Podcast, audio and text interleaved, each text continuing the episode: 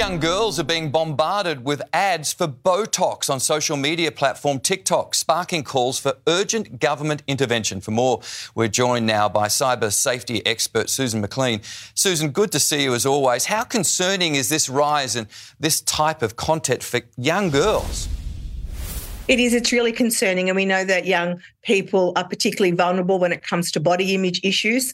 We know that doctors here in Australia can't advertise per se, but we know that they film content and the content goes on TikTok and ends up in the feeds of vulnerable young people. So, does TikTok or the cosmetic industry or both need tougher regulations? Look, I think it does. And we've seen time and time again with some of these uh, celebrity doctors, it's all come crashing down around them very quickly. You know, unfortunately, there is limited um, control. Young people aren't always discerning. And if they're fed enough information or content about one thing, sadly, some of them believe it, believe they're not pretty enough, believe that they need these cosmetic interventions. And of course, it gives them a skewed view of normality. Yeah, skewed view, all right. Uh, and how are these videos? They're often originally posted in locations with more lax advertising laws, breaching our local guidelines.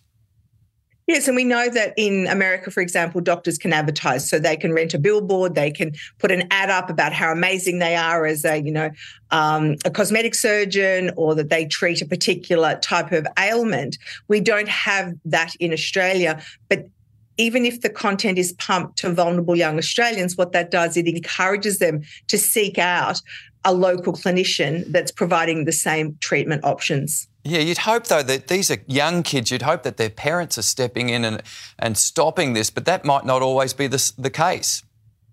No, it's not always the case. And we know that you know, young, really young people cannot consent to invasive surgery themselves. A parent consent form has to be signed. But once they hit, you know, 18, um, they can go for it. And if they've grown up believing that they need to look a certain way um, in order to be liked or loved or popular, then they're going to go after this. And I work with medical clinicians, on a range of topics, and they will often say that young girls come with very unrealistic expectations of what their body should look like. Yeah, no doubt. Uh, TikTok claims unpaid ads where influencers boast about their lip fillers are not shown to users under 18. Do you believe that's actually the case?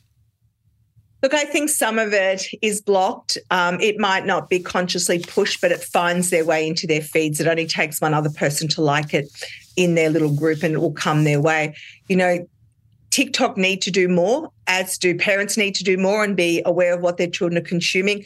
And we need to educate young people to be discerning about the content they are consuming and understand, you know, there is a very big difference between reality and what they are being peddled on social media platforms. Yeah, it's a frightening new world out there. Susan McLean, thank you very much for your time. Good to see you as always.